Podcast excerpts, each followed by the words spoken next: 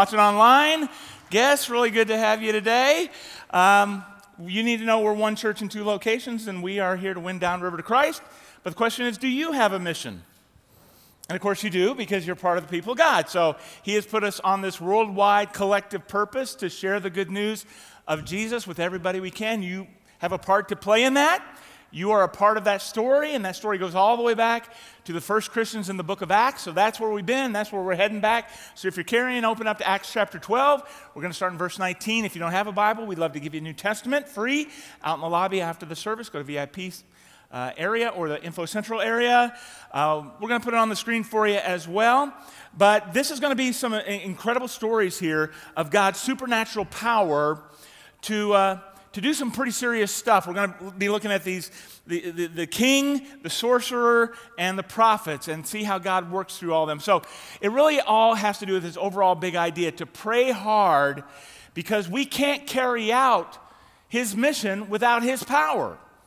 We've got a mission, but we need his power. So we better pray hard. So here we are. We're about 14 years into the birth of the church. Jesus has died, rose again, sent out his disciples, his apostles, all of us really, to go and share the good news of, of his death and resurrection with everybody so the whole world can be saved. And, it, and it's going out, it's spreading, but it's kind of um, on, on the fly, if you will. It's not been super intentional, but now we're going to see the very first missionaries go to other lands on purpose. So this is like the birth of foreign missions. It's a big deal, and we have supported missions as a church from day one. The key figure up to this time has been the Apostle Peter. You might remember how God sprung him from King Herod's jail miraculously, and that's kind of the last time we see Peter in action. Uh, now the the action is going to shift to these two guys, these soul brothers, these, these gospel uh, brothers who are, who are, sharing the message, Paul and Barnabas. Paul is still called Saul at this point, and God's first got to fill us in on what he does with Herod. I mean, Herod's got to answer for what he's done, right? So God's about ready to take him down. A little bit of a political backstory given here in Acts chapter 12, beginning in verse 19. It says, Then Herod went from Judea to Caesarea and stayed there. Now, he'd been quarreling with the people of Tyre and Sidon. Okay, Tyre and Sidon, a couple of very important coastal cities, and some sort of disputes going on. They're ready to make peace. They now join together and they sought an audience with him. And after securing the support of Blastus, a trusted personal servant of the king, they asked for peace because they depended on the king's country for their food supply. Okay, so this is just another one of those places in the New Testament that shows that we have this is real history here because this is something that is verified by sources outside of the New Testament. There's a Jewish historian named Josephus who writes about this very event how King Herod threw a festival in honor of Emperor Claudius. And on the second day of this festival, he, he backs up. This is what happened. Verse 21 On the appointed day, Herod wearing his royal robes, and Josephus fills us in that these were bright silver robes. And when the morning sun hit those robes, it, it dazzled the crowd. It says he sat on his throne and delivered a public address to the people. And they shouted, This is the voice of a God, not a man. Got to butter him up a little bit, right? Because they need his, his food supplies. This is nothing new. Roman people would often flatter their emperors, their pagan uh, emperors, by calling them gods, and they loved it. They soaked that up. But Herod was Jewish. He should know better that he should not accept that kind of flattery, that he should rebuke the crowd. But he's blinded by his own pride, just like his robes are blinding the crowd. In verse 23, immediately, because Herod didn't give praise to God, an angel of the Lord struck him down, and he was eaten by worms and died. What? yep. But what's interesting, again, Josephus backs it up that this is what happened. But most likely, what's, what's going on here is he is being struck by some sort of miserable intestinal disease. Because Josephus says that Herod collapsed right in that festival, and they had to carry him out where he lingered for five days before dying. So this guy had some sort of worms that killed him. Now, my son Thomas, he loves sushi. I don't like it, it's raw fish. Ugh. But he was telling me about sushi one day, so I said, You know what? I just saw this x ray photo online of some guy, so you know it's real, that showed that he was just, he ate some contaminated sashimi, some raw fish, and he had worms all over him, little white dots all over his body of worms. He says, That ain't nothing. Look at this. And he shows me a video of some other guy somewhere in the world who was filled with thousands, millions of intestinal parasitic worms, and the doctor cuts them open and starts squeezing out these huge bundles of ramen noodle worms coming out. So it was the most disgusting thing I ever saw. So I want you to see it. Let's put that on the screen right now. No, I wouldn't do that. No, I'm not going to. I don't even want to see it again. It's awful. Aren't you glad God doesn't deal with our prideful sins like that? And you know, God's not striking them down just for this one event. This is a lifetime of rebellion against the Lord. Because, you know, Herod wanted to kill Peter. He tried, but God kills Herod. You know, Herod fought against the church. You fight against the church, you're fighting against God, and you lose. So Herod had tried to shut him up, shut down the church. But verse 24, the word but, but, the word of God continued to spread and flourish. Okay, so now the focus shifts to these, these uh, gospel brothers who have been teaching for a year in the city of Antioch. Remember, Antioch is a huge Roman city, the third largest in the empire, half a million people there. It really becomes the epicenter of Christianity, the base for missions as Jerusalem kind of falls away from being an important place because so many Christians had to get out of their bail because of persecution. It shifts to Antioch. In fact, the, the Jerusalem Christians had given away so much stuff to other churches that they're now poor themselves. And so Paul and Barnabas decide to receive a collection and deliver it personally to help them in their time of need. So, verse 25 when Barnabas and Saul had finished their mission, they returned from Jerusalem back to Antioch, taking with them John, also called Mark. Who's this John Mark guy? That's Barnabas' nephew. And he's probably a young man that we read about who was there at the time of Jesus. He's, he's not mentioned my name back then, but this is the guy who ends up writing the Gospel of Mark. So, what I want to do with this text is we go through, we're going we're to look at some principles about missions. Now, what I typically do is just give you one big idea, and that's it, one idea. But I'm going to give you more. I'm going to give you extra principles today to back up that one big idea. And here's the first one go to where the people are. If you're going to be effective in missions, go to where the people are. Makes sense, right? So, where's that? You go to the cities. I mean, that's why I came here to start this church because there's a lot of people in this area. Doesn't mean God doesn't love folks who live in rural areas, He loves them too. There are a lot of little villages all throughout Israel. But strategically, it makes more sense to go to the big cities because there you can launch missions out and reach the entire region surrounding it. All right, so chapter 13 now, verse 1. Now, in that church at Antioch, there were prophets and teachers. Okay, why do they need that? Well, because they didn't have their own little New Testaments. They couldn't just flip open uh, the Bible for themselves to read it. They needed prophets to give them direct revelation from God until they had a New Testament. Um, they needed teachers who could help them understand it and apply it. So we don't have prophets today speaking direct revelation from God because we have their words for us in Scripture, but we still need teachers and preachers to help us understand it and apply it. So it says, Who are these leaders? Well, there's Barnabas Simeon, called Niger, Lucius of Cyrene, Manaen, who had been brought up with Herod, one of those Herods, the tetrarch, and Saul. Okay, so five leaders Barnabas and Saul, we know they're the main characters, but we don't know much about these other guys. Uh, all we know about Simeon is he's called Niger. What's Niger? Well, Niger means black, so he's probably a black guy. I mean, that's probably like a nickname for him, not very politically correct, but it's important. You're going to hear why in a moment. Lucius, he is, the only thing we know is he's from northern Africa, from Cyrene. Now, Manaen, it's notable that he grew up with one of these wicked Herods in this dynasty of, of awful guys going back to the time of Jesus' birth, who were always trying to stop Christianity.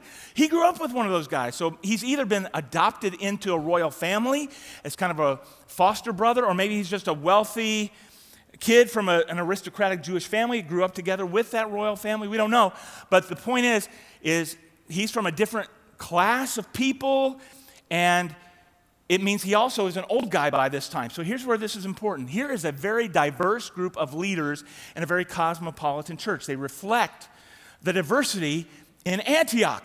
Notice because they're from different backgrounds, different nationalities, different colors, different races, different ages, different classes, and yet they all share this unified faith and mission. Jesus brings them together. Verse 2 While they're worshiping the Lord and fasting, the Holy Spirit said, Set apart for me Barnabas and Saul for the work to which I have called them.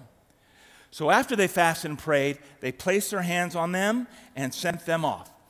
Another one of those huge hinge points of history because now you're going to have people sent out on mission. Now, uh, Jesus had already told his disciples, his apostles, to go make disciples of all nations. In fact, the very word apostle literally means somebody who is sent out, right? So he sends them out. Now, there's nobody around today like a capital A apostle, one of those original guys who were with Jesus, okay?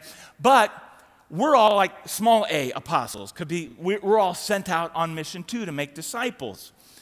But I, I really do think that some have what you might call the gift of apostleship. Not, not capital A, small a, because there are some who are specially gifted and called to go to specific places, to be sent out. And so Barnabas and Saul are going to be the very first missionaries sent out who are called to go to other lands. Now, others had already been going to other lands and spreading the message. We know that. Especially they emptied out of Jerusalem because of persecution wherever they went. Jesus told us in the Great Commission, Matthew 28, remember he says, Therefore go and make disciples of all nations. Now, the way we read that in English is go as a command, like go. That's not what it says. Go is more of a, uh, as you go, make disciples.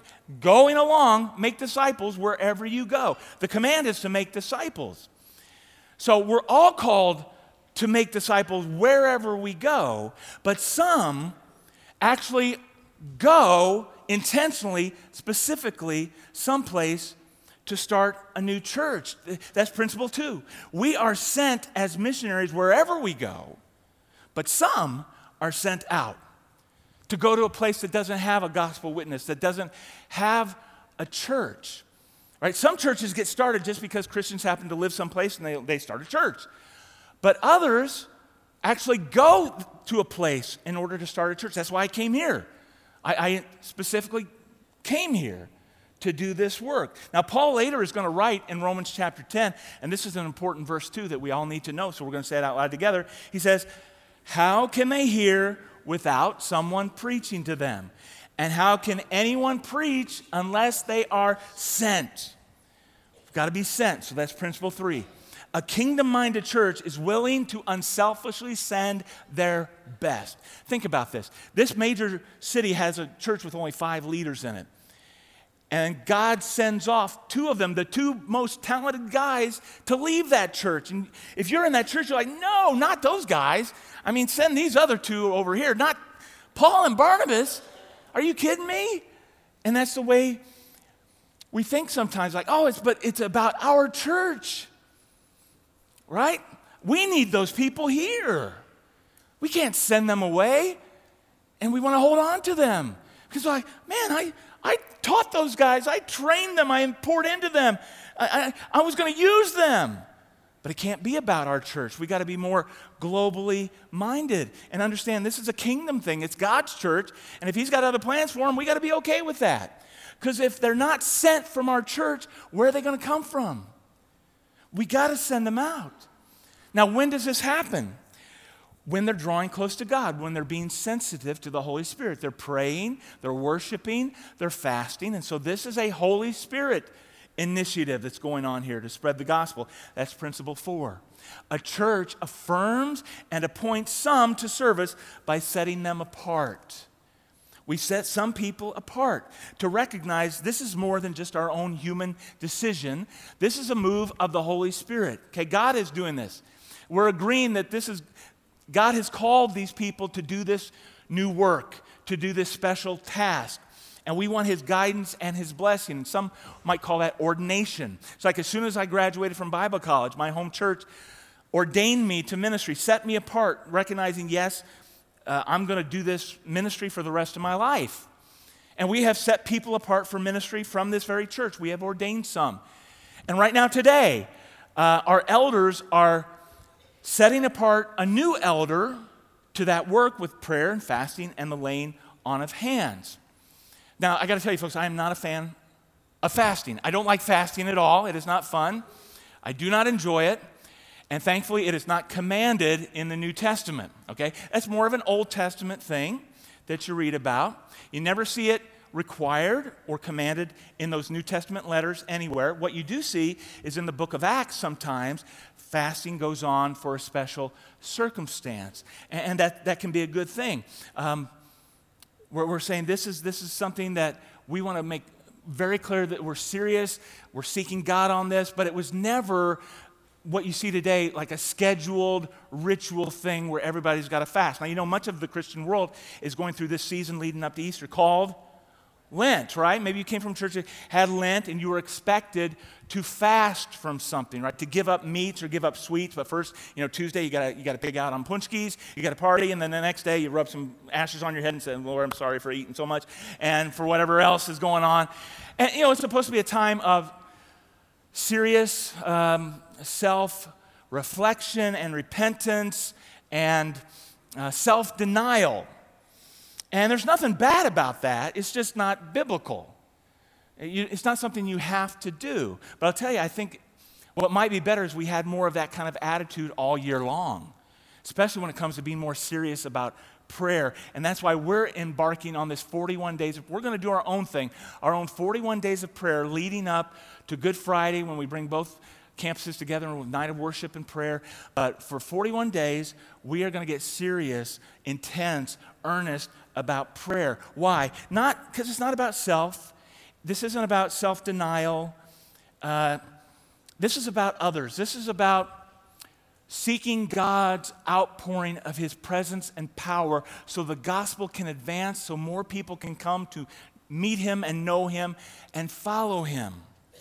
Right? So this isn't about us, this is about other people. We want to capture the heart of God for his mission in the world. Now, if you want to fast during this time, that's fine, that's, that's up to you, but we're really not asking you to give up anything other than time, to devote more time to prayer, to pray on your own. And that's why when you came in, you got a prayer guide. We encourage you to use that every day.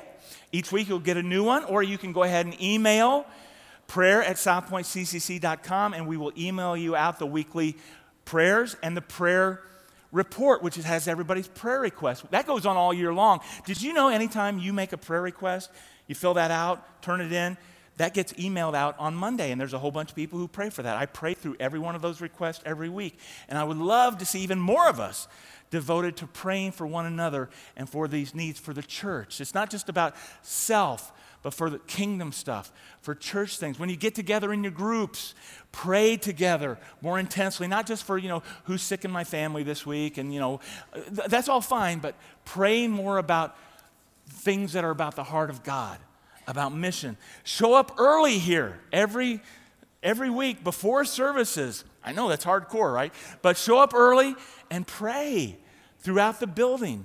Pray throughout the auditorium over all these chairs that they be filled with people who need to know Jesus. In fact, on your daily prayer guide, there's a place where you can write down the names of people you know that need Jesus, that need a church, maybe used to come to church, haven't been in a long time. Pray for them and then invite them for Easter or even earlier. Okay, verse 4 the two of them, Paul and Barnabas, are sent on their way by the Holy Spirit. So this is the very first missionary journey. They went down to Seleucia and they sailed from there to Cyprus. And they, when they arrived at Salamis, they proclaimed the word of God in the Jewish synagogues. Now, John Mark, he was with them as their helper, and they traveled through the whole island until they came to Paphos. Now, why is John Mark with them? They need help. John Mark is a helper. Now, maybe he's being apprenticed to become more of a leader, but at this point, he's helping them out somehow so that they can devote themselves more to preaching and teaching. And so maybe he's handling the details, the organization of this trip. Maybe he's helping with all the new believers. We don't know. But thank God for humble helpers like this because principle five is helpers are crucial to the mission. I mean, some of you are wired for this. You don't feel gifted, you don't feel called to be in the spotlight, to be teaching or speaking or anything, but you love to come alongside those who do teach and preach and do other stuff. So we can't do those things without helpers. So thank God for humble helpers like that. All right, I'm gonna, I want to put back up the map we've been showing here so you can see we're talking about real places and people here. This is a map from today, the Mediterranean Sea area. So you see up there in the upper left in the west is Italy. Travel a little bit east to the right, and you see Macedonia, Achaia. What that is is, is Greece. You go down to the very bottom of the map in the south, and that's Africa. You head over east and you get over into the Holy Land area, you see the capital of Jerusalem there of, of Israel. Uh, you travel up north through Syria, and there it is. See the city of Antioch in the east on the right? It's on the border there of Syria and Asia Minor. Today we call that the nation of Turkey. All right, so let's zoom in a little bit. They're at Antioch there on the right in the east. It says they travel a few miles to Seleucia, hop onto a boat from there, sail over to that island of Cyprus, and they land at Salamis, which is the largest city on the island. But then they travel all the way over to the west side to Paphos, which is the seat of the government there. It's an important city. And in fact, you got to know from ancient times, Paphos was a center for worship for the goddess Aphrodite. You know, the goddess of love. So you can imagine what their worship services were like. Okay, there's just wild. I mean, a lot of sexual immorality is going on priestess prostitutes. That's how they worship. In fact, some would say that there was also human sacrifice going on. So these folks needed Jesus bad. But Paul and Barnabas strategically do not go to the pagans first, they do not enter the idol temples. Instead, where do they go? They head over to the synagogues, where they would find a small colony of Jewish people worshiping. Why? Well, because they're following the pattern that God wanted the gospel to go to the Jews first, to his chosen people first. Jesus came to the Jews first. First Christians were all Jewish, so they would go there first. But also, it just makes sense that you would go to a place where people would be more receptive to give you a fair hearing, right? I mean, of all people, the Jewish people should have been receptive. So that's principle six. Begin with those most receptive. They, they would be ready to hear this message, right? I mean, you do that too. You focus most of your time and effort on people that are receptive to you, that know you personally, that like you, that trust you. They're more likely to give you a hearing. But there are other people who are resistant. They don't want to hear anything you've got to say. So you don't give up on them, but you kind of, okay, give them their space, give them some more time. You keep praying for them, you keep going back and checking on them. But you step back and you focus most of your time and effort on the people who are most likely to listen. Okay, verses 6 to 8.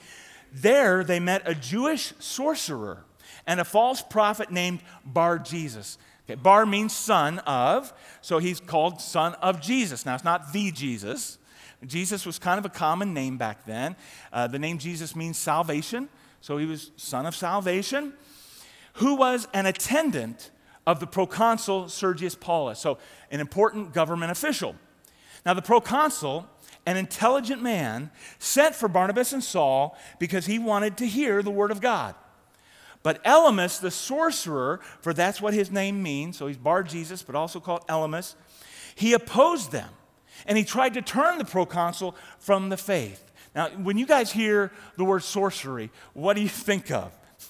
you probably think of, oh, primitive superstition or uh, fictional fantasy stories. You think of Gandalf, you know, the old guy in the big pointy hat, or you think of a Harry Potter, cute little kid, both of them with British accents, casting these very helpful spells. But no, guys, this is like the real deal. This isn't just made up stuff. There really were sorcerers, and there still are today, wizards, witches, spiritualists who claim to be able to contact the dead, fortune tellers who read uh, crystal balls and tarot cards, and psychic mediums who claim to, to have all this supernatural knowledge from their spirit guides and angels. This is going on right now. In fact, I just saw an article in the Atlantic magazine just last week with this headline that caught my eye Why Witchcraft is on the Rise right now why witchcraft is on the rise and how it's actually not only popular, but it's, it's makes a lot of money. Here's the article it says, Casting spells and assembling altars have become quite lucrative. You can attend a fall equinox ritual organized by Airbnb. You can sign up for a subscription witch boxes, offering the equivalent of Blue Apron for magic making. They'll send you boxes of witch stuff in the mail, just like, you know, a box of food, right? And you can buy aura cleanses from Etsy. Instagram's reigning witch influencer has 450,000 followers and has collaborated with companies like Coach, Refinery 29, and Smashbox. In fact, many professional witches can also be hired to do magic on your behalf for about 50 bucks. Most popular spells are getting you pregnant, getting you promotions, getting you proposals, and getting you court wins. Guys, that's happening right now. So you got to know God is not on board with any of that. God condemns all that. He says, do not consult with those kinds of people. Don't mess around with you. You say, what's the big deal? It's harmless fun. It's just a good time. No, no, no. Don't even go near a Ouija board. You are dealing with the occult. You're not dealing with the dead, you're dealing with the demonic. You are being deceived. These people are claiming to be working for God and with God. They're working against God no matter what they say. Stay away. And that's why principle number seven is your mission will be opposed. You'll be opposed because the gospel is powerful. The Word of God is powerful. Your testimony is powerful. So don't be surprised when you are opposed, when you are mocked and you are marginalized because you are a danger to the kingdom of darkness. There, there's, behind all that human opposition, there, is, there are spiritual principalities going on here who don't want you to talk about Jesus. There are people who don't want your beliefs and your values because you are a threat to their lifestyle, to their worldview, to their business. You got to know that Elymas, the sorcerer, was not only a well respected and well feared person in that community, he was well paid working for that government official. And Paul and Barnabas come along and they mess it all up right? They, they're a threat to all that. Now, some of you are like Sergius Paulus in that you're a very intelligent person and you don't go in for all this mumbo jumbo nonsense, mythological hocus pocus stuff, okay? But listen, you got to know you're being misled too. You are being deceived as well by the people that you have surrounded yourself with. People who don't want you to hear the word of God. They don't want you at church right now. They want to turn you away from this faith. And so you got to be careful who you listen to, who you consult with, who you surround yourself with, and make your attendance because they could be working against God and you don't even know it. Verse 9 Then Saul, who is also called Paul, okay, finally we can just call him Paul now. We don't have to call him Saul anymore.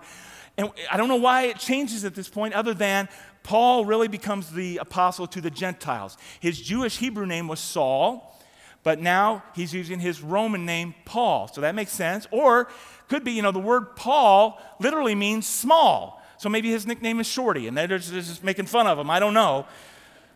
But Paul, he, he may be small, but he's got a big spirit in him. He's filled with the Holy Spirit. And he looked straight at Elymas and said, Now, Paul is about ready to take this guy down. He's going to call him out. And boy, you don't think about the Holy Spirit inspiring this kind of thing, but if you're going to take somebody out, you better be sure you're filled with the Spirit, okay? Because he, he gets on them big time. And, you know, Paul is an apostle. He has the right to pronounce judgment on somebody. You and I probably shouldn't go around doing this. You are a child of the devil. I don't know if you want, probably not the best way for us to, to approach somebody, but sometimes you got to call them out. You're not a son of Jesus, you're a son of Satan. You're an enemy of everything that's right. You're full of all kinds of deceit and trickery. Will you never stop perverting the right ways of the Lord? Now the hand of the Lord is against you. You're going to be blind for a time, not even able to see the light of the sun. And immediately mist and darkness came over him, and he groped about, seeking someone to lead him by the hand. And when the proconsul saw what had happened, he believed.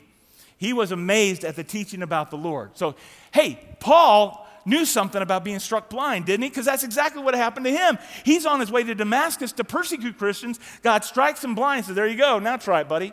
You know, you've been you've been spiritually blind. Now you're going to be physically blind. So it's an object lesson. I mean, it's bad enough that you've rejected the Lord, but trying to get other people not to believe, that's awful. Now, we don't know if Elymas repented like Paul did. There is one tradition outside of the Bible that says he did become a Christian. We don't know. But we do know this miracle opened the eyes of Sergius Paulus. It's like, okay, now I get it. And remember, he's an intelligent man. And Paul, he's a pretty brilliant guy himself. You think about how he could have been using just a bunch of intellectual arguments and logic to convince him. But sometimes you've got to go beyond all that because you're dealing with spiritual principles here. You're dealing with more than human resistance.